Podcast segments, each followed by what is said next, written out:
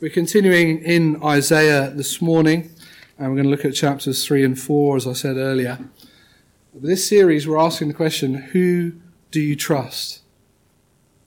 Who do you trust? The prophet says, The light of God is shining. Look no further. Look by his light. See by his light. You will see that he is wholly trustworthy. As we look at these next two chapters in Isaiah, we'll see that God is the one who can wash away our filth, and so therefore he is trustworthy. Trust the one who can wash away your filth. Last week we looked at chapter 2 and we saw how the foolishness of humankind in every generation leads to their fall by trusting in ourselves and our wisdom, by following the fundamentally bad advice of following your heart, as our culture, perhaps even our friends, may have said to you. By doing that, we fall and we prove ourselves to be lacking the gradual movement of humankind is not an irresistible march forwards. Progressing as our species evolves, as we throw off the supposed shackles of tradition and become enlightened. The evidence from Isaiah 2, and if we're honest, the evidence all around us today is of fallenness and failure. When we trust anyone or anything but God, calamity falls hot behind. And when I say God, I of course mean the covenant God of Israel as revealed in the Holy Scriptures. There is only one true God. Our atheist friends and opponents will say, well, which God are you talking about? Which one of the thousands of gods am I supposed to believe in? There's only one true God who has proven himself trustworthy and reliable from generation to generation, from millennia to millennia, to peoples across this world. His name is Yahweh. His name is Jesus. And he has acted on our behalf. The story, the human story, has been the same from one generation to the next. The Lord our God has been merciful in sending his spokespeople, his prophets through the ages.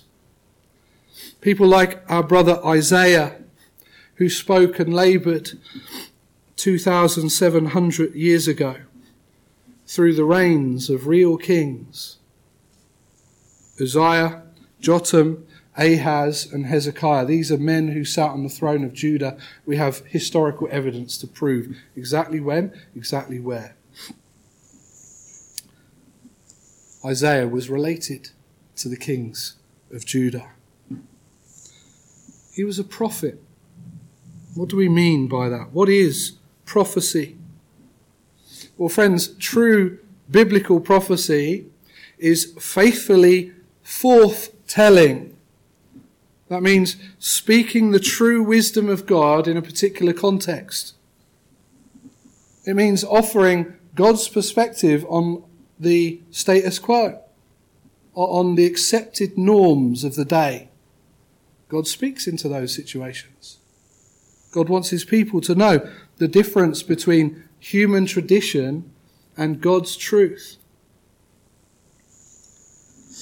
Any foretelling. So, so a prophet's main job is to foretell, to speak into a context. But we often think, don't we, that, that prophecy is some kind of mystical foretelling of the future that no one could possibly have an idea of what's going to happen. That's the common idea of what prophecy is. Well, prophecy does contain that, but that isn't the essence of prophecy.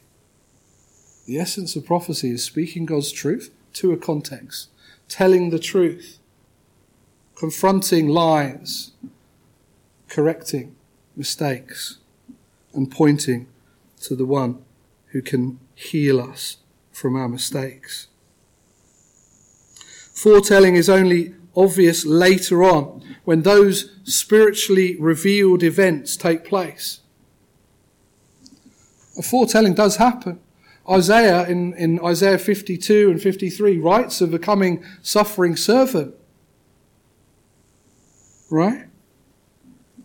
Who, how, and why that would take place.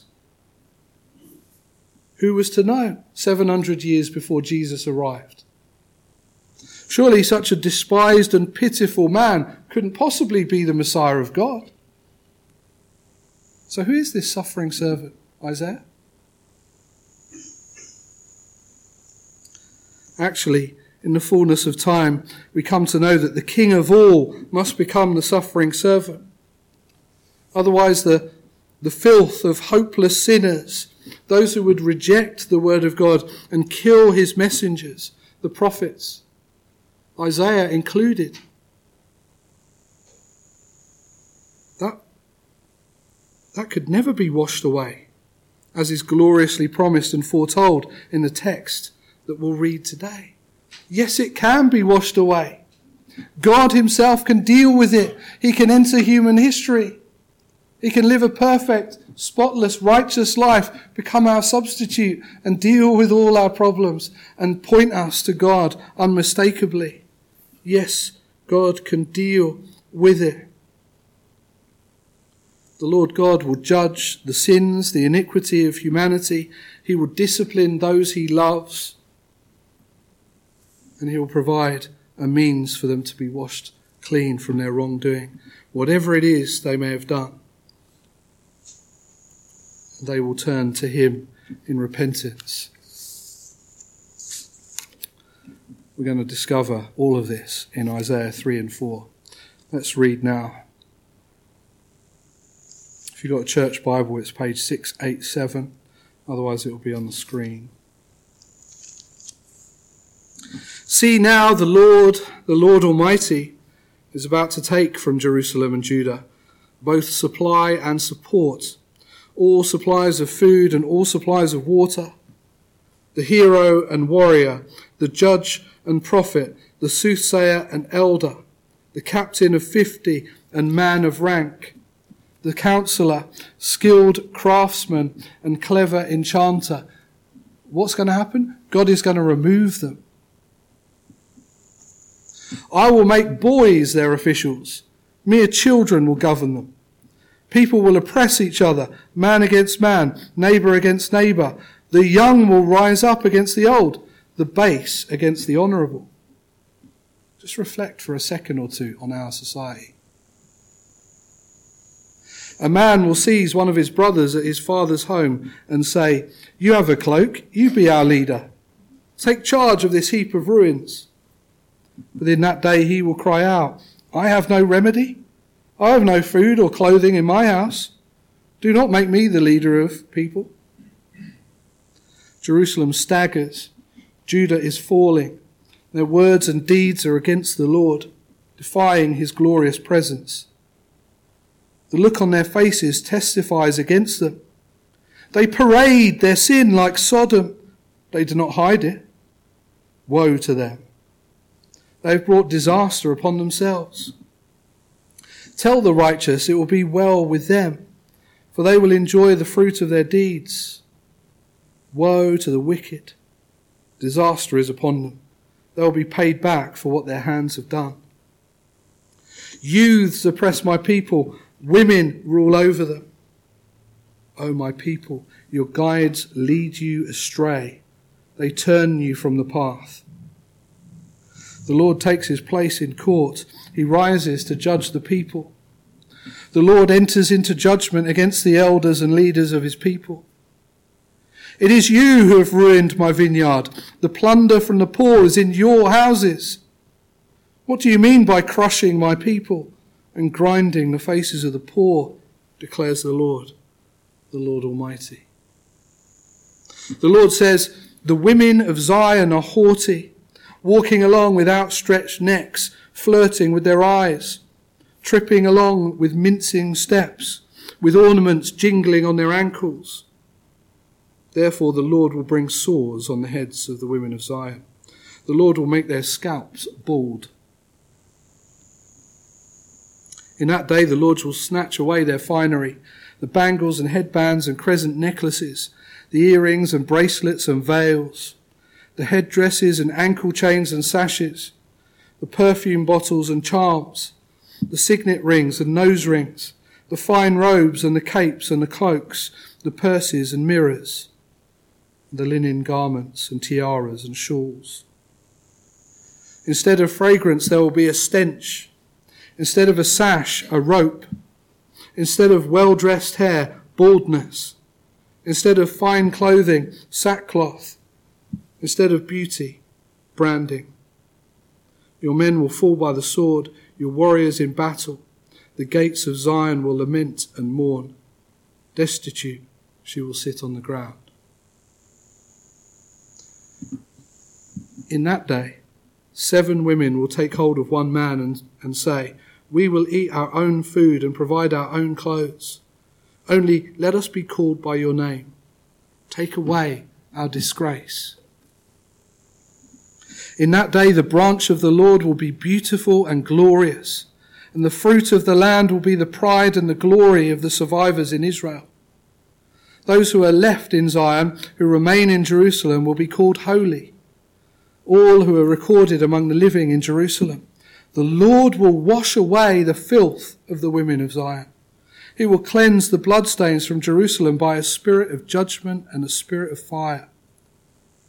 Then the Lord will create over all of Mount Zion and over those who assemble there a cloud of smoke by day and a glow of flaming fire by, by night. Over all the glory will be a canopy it will be a shelter and a shade from the heat of the day, and a refuge and hiding place from the storm and rain. Amen. May God bless us with understanding. May He help us to receive the challenge this morning in the way uh, it is intended. If you're taking notes, I've got three points, three sections to my talk this morning. First of all, hopes misplaced. Hopes misplaced. Secondly, hedonism. Hedonism. If you're not familiar with what hedonism is, just uh, go over to uh, the Jolly Friar on a Friday or Saturday evening, uh, or go to Colours nightclub and you'll you'll understand what hedonism is all about. Wild partying, you don't even need to go to those places. Many of the houses up and down our streets uh, and elsewhere. Hedonism is, is indulgence, it's reckless partying. Uh, first of all, hope's misplaced. Secondly, hedonism. And thirdly, true hope from heaven. Okay? True hope from heaven. Firstly, hope's misplaced. This planet on which we live, friends, is teeming with life, isn't it? You don't have to channel hop on your TV for long before you will encounter a wildlife or a nature program putting on display for us the wonders of God's amazing creative skill. Don't believe for a moment that any of this is a random accident or merely the product of millions of years of purely natural trial and error. That would be foolish. But not only wildlife teams, human life also flourishes. Nations and peoples grow and expand, fulfilling God's command to go forth and multiply. This is what leads to the rise and fall of nations, cultures, and empires sometimes quickly, sometimes gradually. Who's behind all these developments? Is it all just random? Maybe, if you're not someone of faith, someone who has grasped by the grace of God the big picture. Friends, the Bible paints the big picture. The prophet Isaiah helps us to see the big picture. It shows us the root cause of everything that occurs in history. It shows us who made it all, who He, God, is, and who we are, and why we are here. It also shows us the tragic results when we fail to live according to God's design and purpose. Judah and Israel, the two kingdoms of God's people, demonstrate through their history as a microcosm of the world at large how God is at work in his world and how we as human beings do so much to bring ruin to ourselves. The simple fact is that as creatures made in the image of God with a great many higher attributes and with intel- intelligence unparalleled in creation, the potential is for immense good and unbelievable evil. When we fell by failing to trust God at His word, the sense of despair and horrible and horror was incredible. And we have been reaping the fruit of that decision ever since. But we cannot blame Adam and Eve. Because in every generation, in our generation, at the time of the prophet Isaiah, we as human beings have done the very same thing. We have failed to trust God. Instead, we, just like the people of Israel and Judah, have put our hopes elsewhere as nations arose around them. Some great peoples with rich cultures, music, dancing, wonderful foods, aromas and spices, artwork and fashion, mystical religions, things to tantalize and amaze, innovations and wonders never seen before.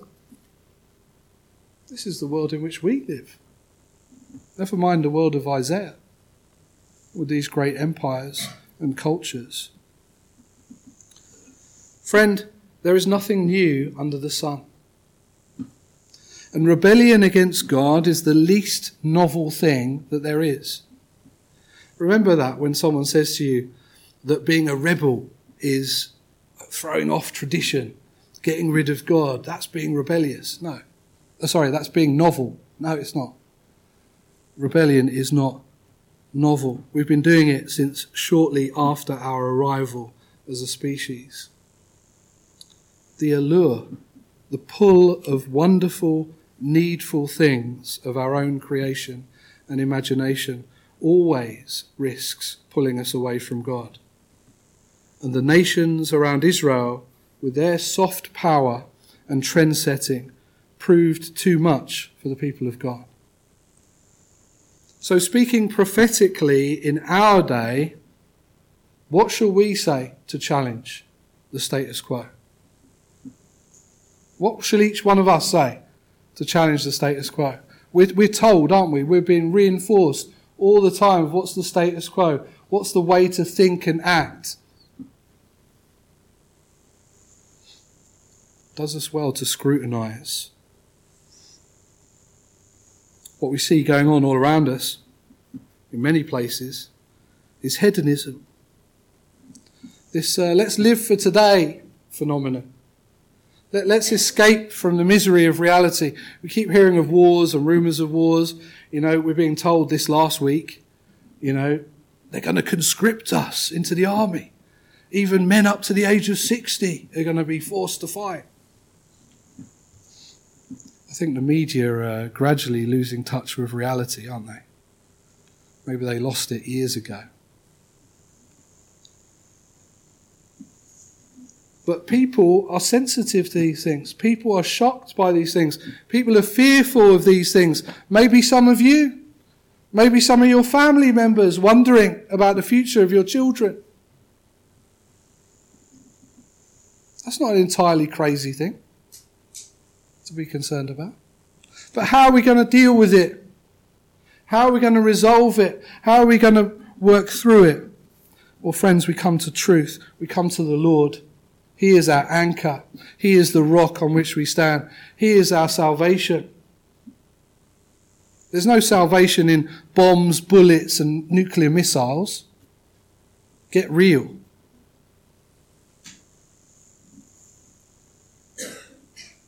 The people of the world seek to flee in escapism. When we read of what followed once the people chose, chose to put their trust and their hopes in the trends and the patterns, the religions and the behaviors of the people all around them, we see what followed was a steady descent into hedonism. Sodom is referred to, that great city of sexual immorality is uh, referred to in verse 9 of chapter 3. It was a place of unrestrained partying and sexual indulgence. They had no shame in the city of Sodom. And I would argue that we have increasingly less and less shame as a culture in the 21st century. The people brazenly, brazenly flaunting their errant behaviour, their excess, and reveling in sensuality. We also see described there the rebelliousness, not only against God, first and foremost, but then also against human authority. Look at verse 5. The people will oppress one another, every one of his fellow and every one against his neighbour. The youth will be insolent to the elder and the despised to the honourable. I don't know about you, but the constant disarray on our streets is greatly saddening.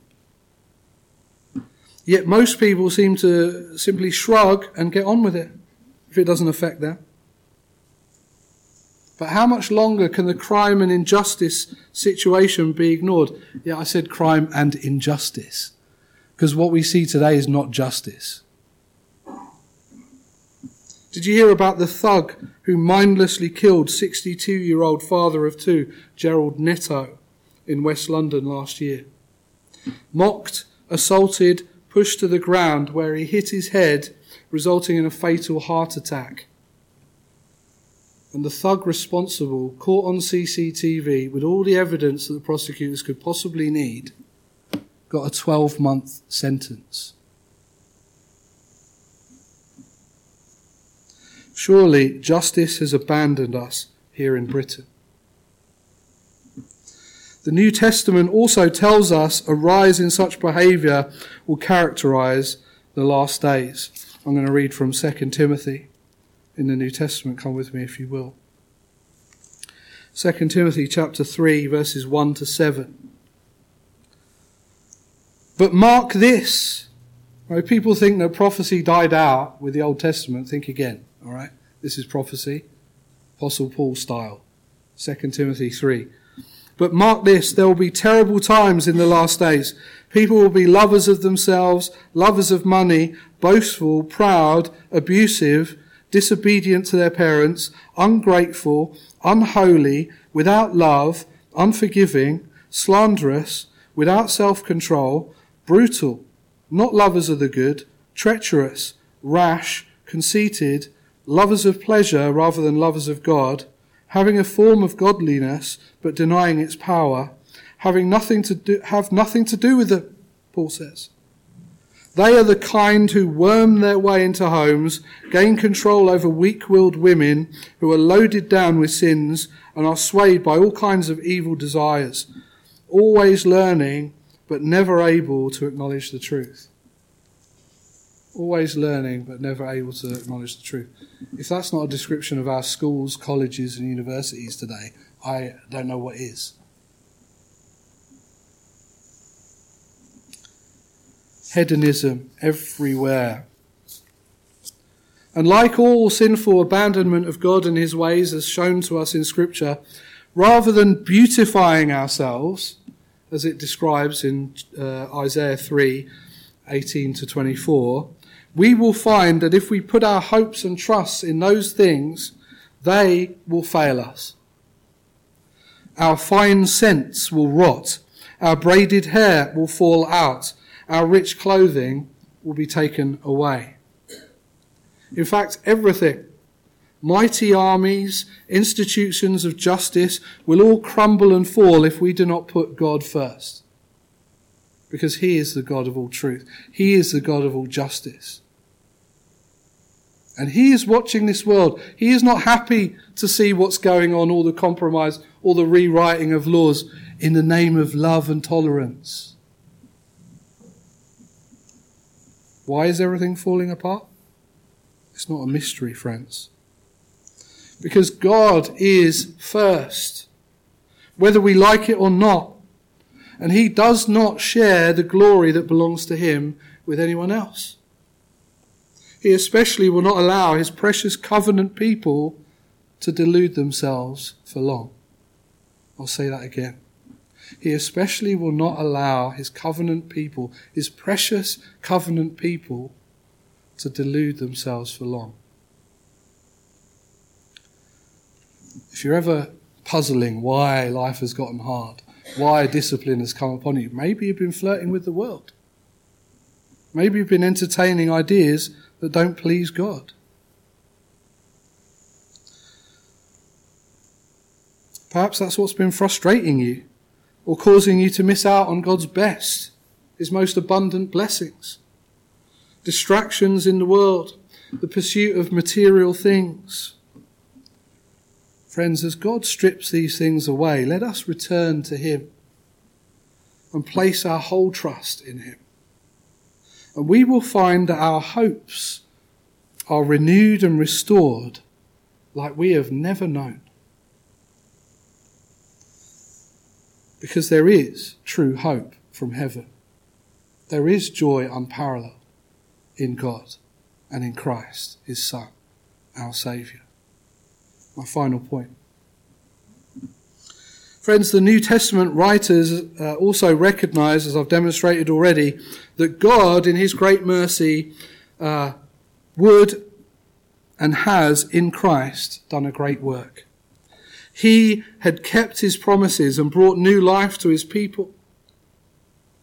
But not all natural descendants of Abraham truly were his people. Only those who had received the righteousness of Christ by the gift of faith, they, people from among Jews and from every nation, tribe, and tongue, they would become to the eternal praise of God's glorious grace part of the Lord's faithful olive tree. His kingdom people. Both those who are raised up naturally and ingrafted branches. The writer to the Hebrews quotes the prophet Jeremiah. I'm going to read from Hebrews. If you've got your Bibles, turn with me to Hebrews. This is why it's always a good idea to have your Bible. Hebrews chapter 8. Hebrews chapter 8, verse 10.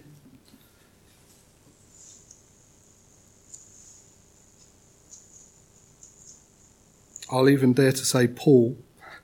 Paul preached the following from Jeremiah 31. This is the covenant I will make with the house of Israel. After that time, declares the Lord, I will put my laws in their minds. I will write them on their hearts. I will be their God and they will be my people. No longer will a man teach his neighbor or a man his brother, saying, Know the Lord, because they will all know me, from the least of them to the greatest. For I will forgive their wickedness and will remember their sins no more. How is that possible? In Christ our Saviour. And from chapter 10 of the same letter, from verse 14 because by one sacrifice, that's the sacrifice of Christ, he has made perfect forever those who are being made holy. The Holy Spirit also testifies to us about this. First, he says, This is the covenant I will make with them after that time, says the Lord. I will put my laws in their hearts. I will write them on their minds. Then he adds, Their sins and lawless acts I will remember no more. And where these have been forgiven, there is no longer any sacrifice for sin because it's been dealt with by God to his eternal glory. But you can't have one without the other. You can't have grace and forgiveness in Christ without a new mind, without a new heart that leads you in a totally different direction from the world. The two don't go together, they are incompatible. To receive the forgiveness and grace of God, but then just carry on in the world way. Instead, friends, we fight a battle, we take God's side. What wonders God performs when He washes away the filth of the daughters of Zion, as Isaiah tells us as he prophesies. Yet that cleansing, that washing would only come through judgment, verse 4. How then could anyone stand, you might say? Well, Christian, what have you come to know in your life? The gracious mercy of God who loves to redeem sinners from their lives of rebellion and misdirection. Doesn't he? Isn't that your experience? It's my experience. What wickedness we've been turned from. But perhaps you found that extricating yourself from the world is not as easy as it is suggested at first. Sin lurks at the door. Temptations that we heard of earlier assail you more frequently than you're comfortable with. I wonder if your weakness is all too apparent. Well, thank God that He's shown you your weakness. Thank God that you're aware of your lack. So you can come to Him to fill you up. So you can come to Him to wash you clean entirely. Let's not forget how great a Saviour Jesus is. Have we neglected to put our trust in Him truly and repeatedly, day after day? Friends, let's start afresh today. Isaiah reminds us in this text that God is, a, is the true defender of his people. It is he who can be relied on, not only to wash away every stain of sin, but also to be with us did you notice that in chapter 4? That God promises to be with us. That's how He's going to overcome our sin and wash it away. This is signified by the cloud and the pillar of smoke by day and the flaming fire by night. Remember? He is a protective canopy, a place of refuge to which each of us must daily turn. He is a shelter like no other from the storm and the rain. The power of his cross, the real purpose for his incarnation, was to go to the cross for you and I. It's a power for salvation for sinners, people like you and me. That we might be washed clean and given a new heart, life in all its fullness.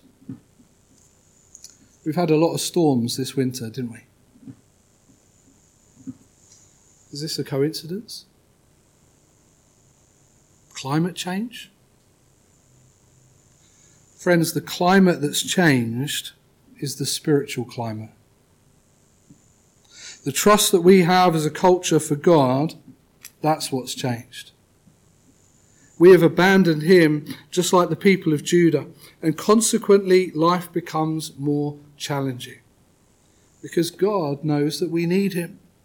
And He will irresistibly and faithfully seek out His sheep. So let us return to Him. Let us cleave to Him, our true and living Saviour, the one who put on flesh, who dealt, who literally tented with us in order to save every one of His sheep. He is the booth. Jesus is the refuge and the shelter who we need and who we must trust with all that we are. That's why the things are happening that they are.